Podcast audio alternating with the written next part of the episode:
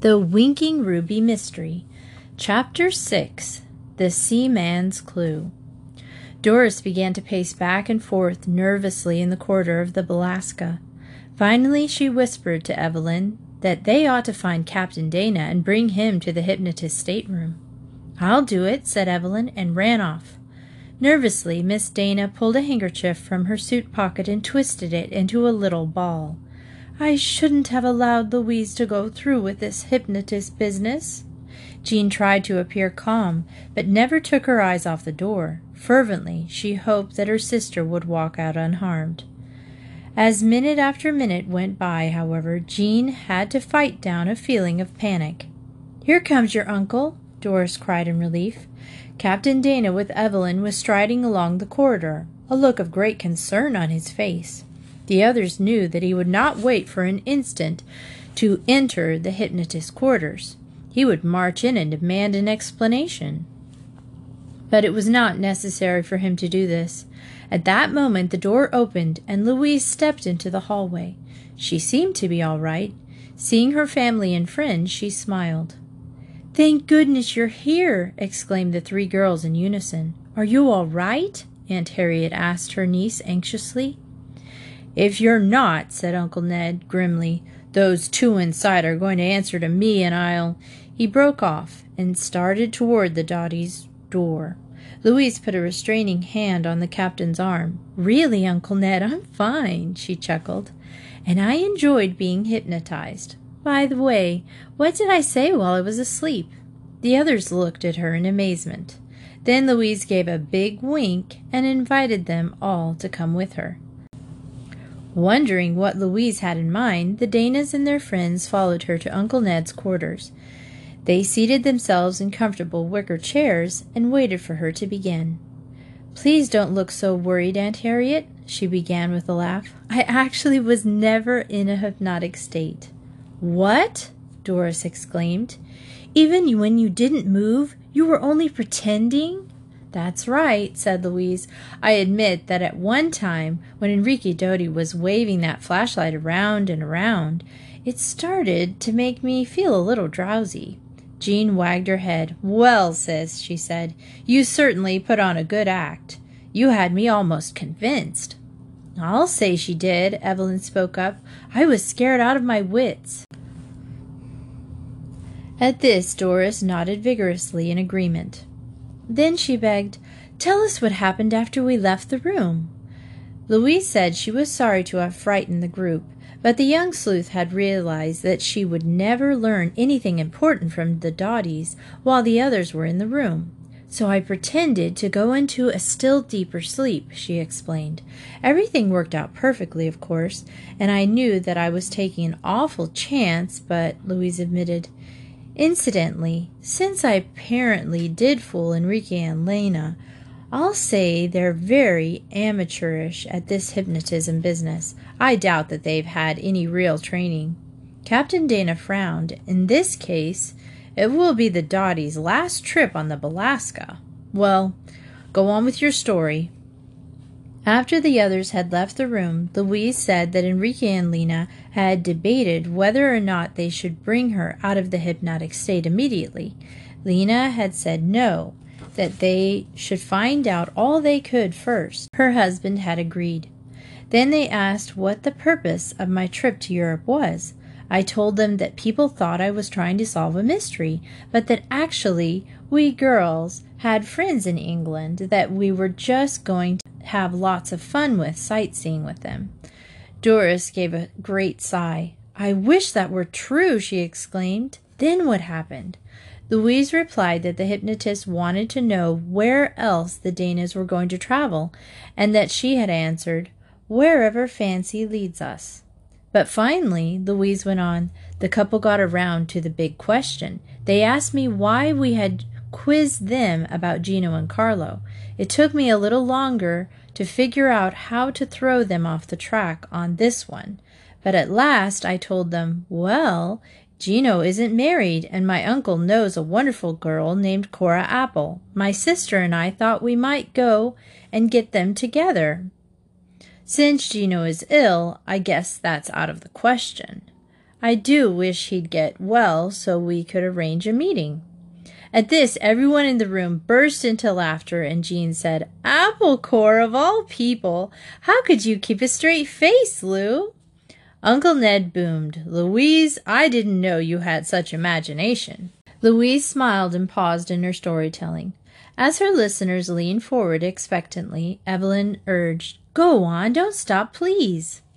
There's not much more, Louise replied. They questioned me again about Carlo, but of course I insisted I didn't know anybody by that name. Then finally Lena said, We'd better bring this girl back to conscious state. Her family may become suspicious. They both began telling me that I was waking up, and Enrique even tried some hocus pocus gibberish. I almost gave myself away by laughing at him. Finally, when I thought it was the right moment, I opened my eyes and got up. The Dotties must have believed me, so here I am. I think you're simply wonderful, cried Doris, rushing over to give Louise a big hug. Aunt Harriet was wiping away a few tears of relief. She said nothing, just smiled at her niece proudly. Captain Dana suggested that the whole episode become a closed subject. It might cause trouble if the Dotties ever hear that Louise was acting. Yes, said Jean. They certainly were snoopy about our plans. I wonder why. Then she giggled. Right now, thanks to you and Louise, the Dotties probably think we're the world's worst detectives. Let's let them continue to think so. All right, Louise agreed. But I want to go with our sleuthing right away. Uncle Ned, I'd like to question the crew about the snake and about Gino. When would be a good time? Captain Dana said that at the moment a movie was being shown in the crew's recreation quarters. Suppose you and Jean come here at ten o'clock, and I'll take you down there. When the picture is over, you can question the men. At ten o'clock, the sisters met their uncle. Together, they walked down the lower deck. The motion picture was about to end. As the lights were turned on, Captain Dana arose and introduced his nieces. They'd like to ask you a few questions, he announced. Louise inquired if any of the crew could give her information which might help stir the violinist's memory. Or, she added, did any of you ever hear Gino refer to a winking ruby or somebody named Carlo? But the men responded to her queries with a murmur of noes and head shaking. I have one more question, Louise said. You may have heard that someone delivered a wicker basket containing a snake to my sisters in my cabin. Did any of you see a person with such a basket? A young seaman stood up. I can answer that one, he said. When I was coming aboard, a man stopped me and asked if I would do him a favor. He said, I'm in a hurry, and I suppose I need to deliver this basket to Mrs. Louise and Jean Dana in room 326. Can you take it for me? So I told him yes, I would. I put it in your cabin, miss. I didn't know there was a snake in the basket, honest. I'm sure you didn't, said Louise. Will you please describe the man who handed you the basket? Well, there wasn't anything special about him, the seaman replied. He did have red hair, though. Louise's pulse quickened. Here was a real clue. Was the red haired man she had seen on the dock named Carlo? Was he the person to whom Gino Marzi had referred? And most important of all, was it the Dotties to whom he was signaling? Thank you very much, said Louise. After Uncle Ned and the girls had left the recreation quarters, Jean whispered to her uncle that she thought there was enough suspicion against the hypnotist to have them watched. Why, they may even have the winking ruby in their possession, she said excitedly. Uncle Ned, would it be possible to have their rooms searched? Captain Dana patted his niece's shoulder. Now, calm down, my hearties, he said. You're walking the plank blindfolded. I couldn't possibly have the Dotties' rooms searched without any concrete evidence. But I'll tell you what I'll do. I'll have the ship's detective keep an eye on them. You have a detective on board? Jean asked with interest. Oh, I'd love to meet him. Captain Dana smiled. No one on board but myself knows who this detective is. The, the steamship company engages a new one for each trip so that none of the passengers can possibly stop him. Louise laughed. That's very clever, Uncle Ned, she said. Maybe Jean and I would make more progress if no one knew we were sleuthing. Don't let that worry you, her uncle said. I'm sure 95% of the people on board don't know it, and the other percent, except us, don't know what good detectives my nieces really are. The girls chuckled and made mock bows. Then Louise said, You know, the Dotties may be practicing hypnotism to cover up some racket they're mixed up in. If it's not on the ship, it may be in Europe or America. Captain Dana smiled. You will insist upon making a lot out of this, but I won't take any chances. I'll notify the British police to watch the Dotties from the moment they disembark. After breakfast the next morning, Evelyn reminded the other girls that this was the day that the ping pong tournament would begin. and the first match, she and Jean would be partnered against Louise and Doris. At ten o'clock, the girls hurried on deck and were assigned two tables. There was a good sized crowd on hand, and three other groups playing two for single matches and another for doubles. I feel lucky, Jean called across the net. Here goes. She sent a blazing serve which Doris missed. Jean's play held a high level throughout the three games. She and Evelyn won two of them and were told they would meet their next opponents, a bride and groom, early that afternoon. As the game began, Louise and Doris watched it from the rail. The play was fast. Presently, Louise noticed Rosamond Lemure walking towards the ping pong area. Seeing Louise, the singer came up to her. Good afternoon, she said. I am glad I found you. I've just heard something that may be of great interest to you. Please tell me, Louise said, but first I'd like you to meet my friend Doris Harland.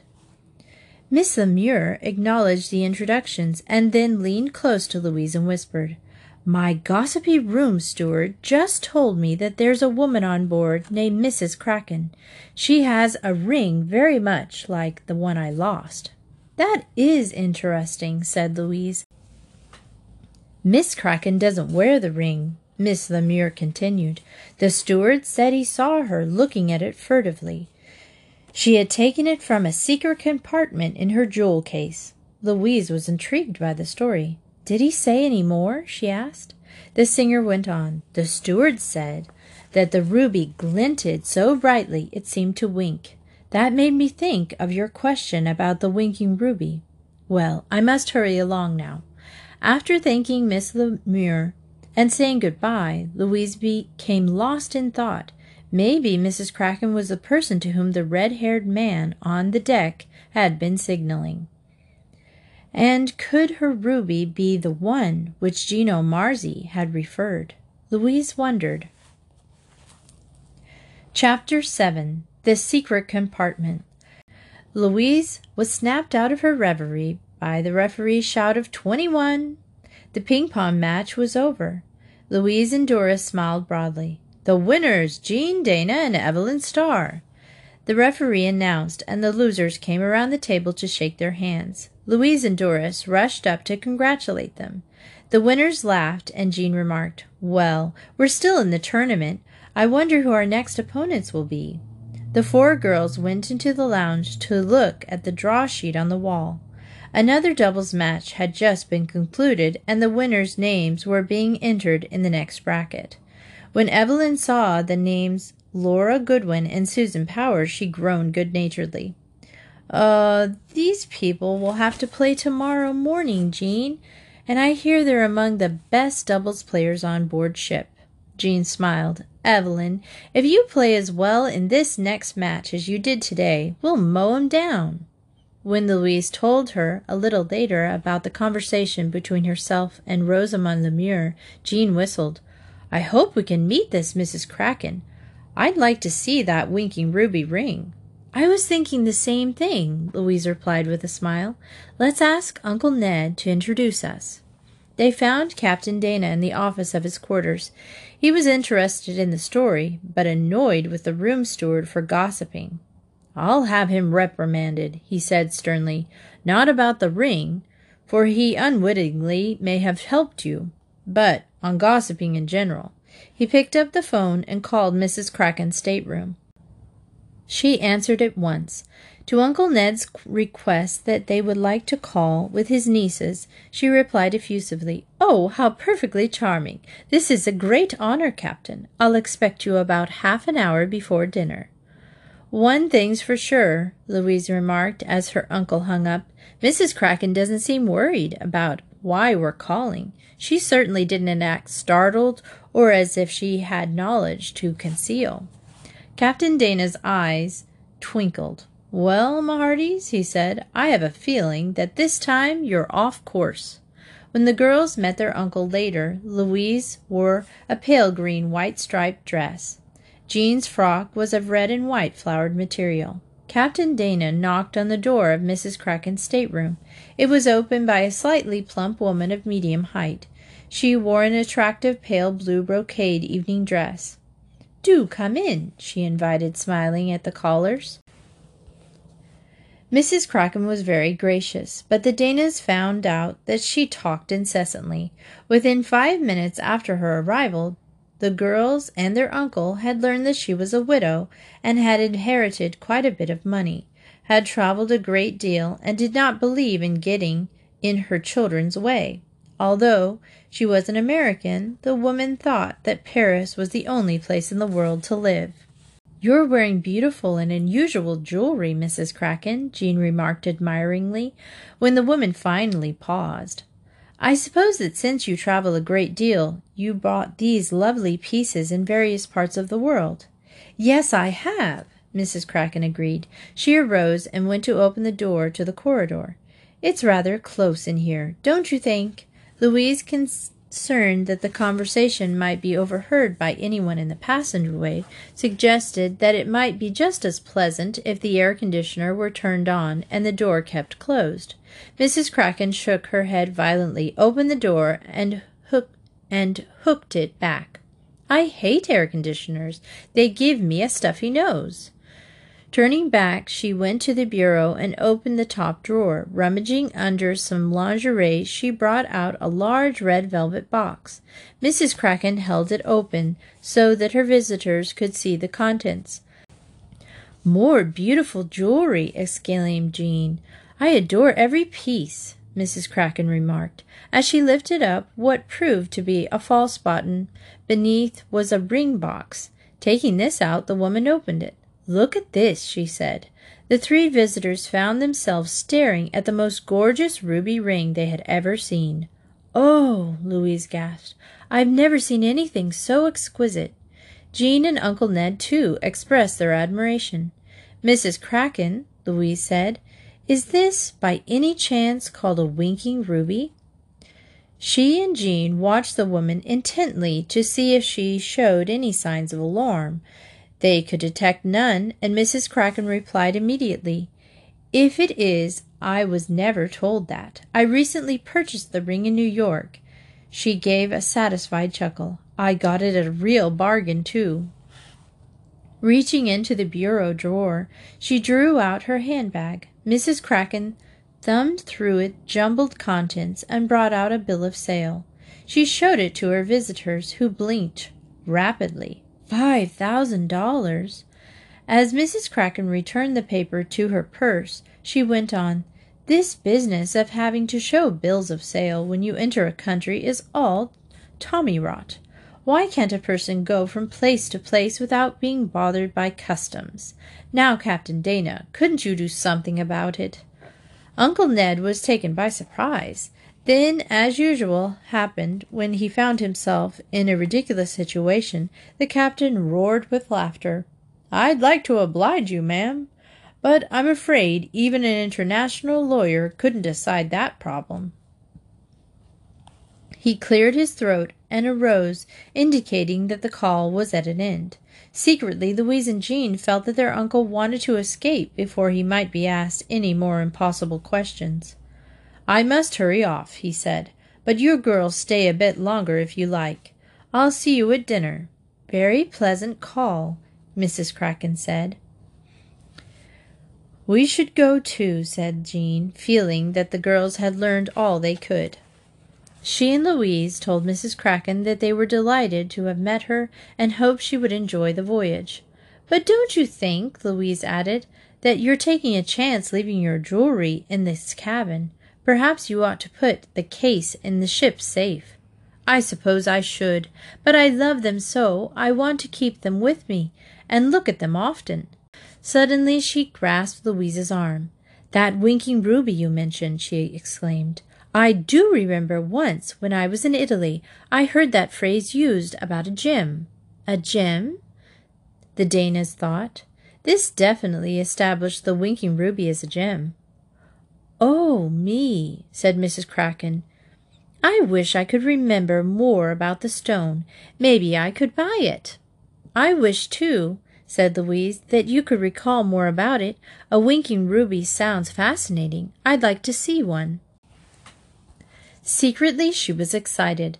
There was another clue. Italy this time, the homeland of the Marzis. Louise turned towards her sister to find her near the doorway, staring into the corridor. Suddenly, Jean called, Goodbye, Mrs. Kraken, and left hurriedly. I wonder what Jean is up to, Louise thought, as she shook hands with Mrs. Kraken and stepped into the corridor. She caught sight of her sister hurrying up the hallway. Ahead of her was Lena Dotty. Puzzled, Louise quickly caught up to Jean. What happened? she asked. Jean said that Mrs. Dotty had been standing outside Mrs. Kraken's door. I couldn't tell whether she was eavesdropping or just passing by. Anyway, I thought I'd better do a little eavesdropping of my own.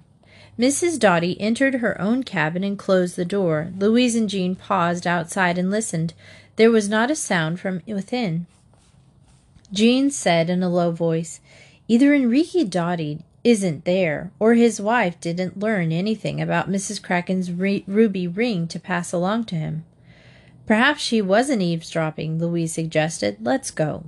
The Danas started toward their own deck to pick up Aunt Harriet, Evelyn, and Doris. Halfway there, they were suddenly thrown off balance and slammed against one side of the corridor. In a moment, the ship swung the other way, and the girls found themselves clutching the opposite wall. A roll! exclaimed Louise, catching her breath. A big one, said Jean, as she was thrown back to the other side. I guess we've run into stormy weather. Though the ship continued to pitch and roll, the girls soon found their sea legs and were able to sway from side to side with the motion of the Balaska, as Captain Dana had taught them as children. Aunt Harriet won't like this, Louise prophesied. Entering Miss Dana's cabin, the sisters found their aunt laying on the bed. She looked very pale. I. I don't feel well, girls. Hope you're doing better. We're all right, Jean assured her. Is there anything we can get you? Miss Dana shook her head. Thank you, no. I'll just lie here. I'll be all right. But I don't feel like eating. Louise and Jean went to the neighboring stateroom. Doris and Evelyn, though they were not laying down, declared they were beginning to feel a bit squeamish. I don't think we'll be having dinner, Evelyn said with a grimace. As Louise and Jean walked out, they decided that some fresh air would keep them from feeling ill. Let's walk outside, Louise suggested. When they reached the wind-swept deck, they were fascinated by the stormy sea. The water was leaden gray. The waves were high and crested with crashing whitecaps. As the Danas walked, they came to the closed-off section where the ping-pong tables had been. All the equipment had been taken inside as well as the deck chairs. No one was around, but a moment later they saw an elderly man clutching the rail and moving to their direction. That's Professor Jensen, said Louise. Maybe we can help him. The two girls tried to hurry towards the professor. They had almost reached him when the ship gave a tremendous lurch. The two girls were thrown off balance and sprawled onto the deck. At the same instant, Professor Jensen lost his grasp on the railing and pitched forward. His head hit a steel stanchion, and he fell to the deck unconscious.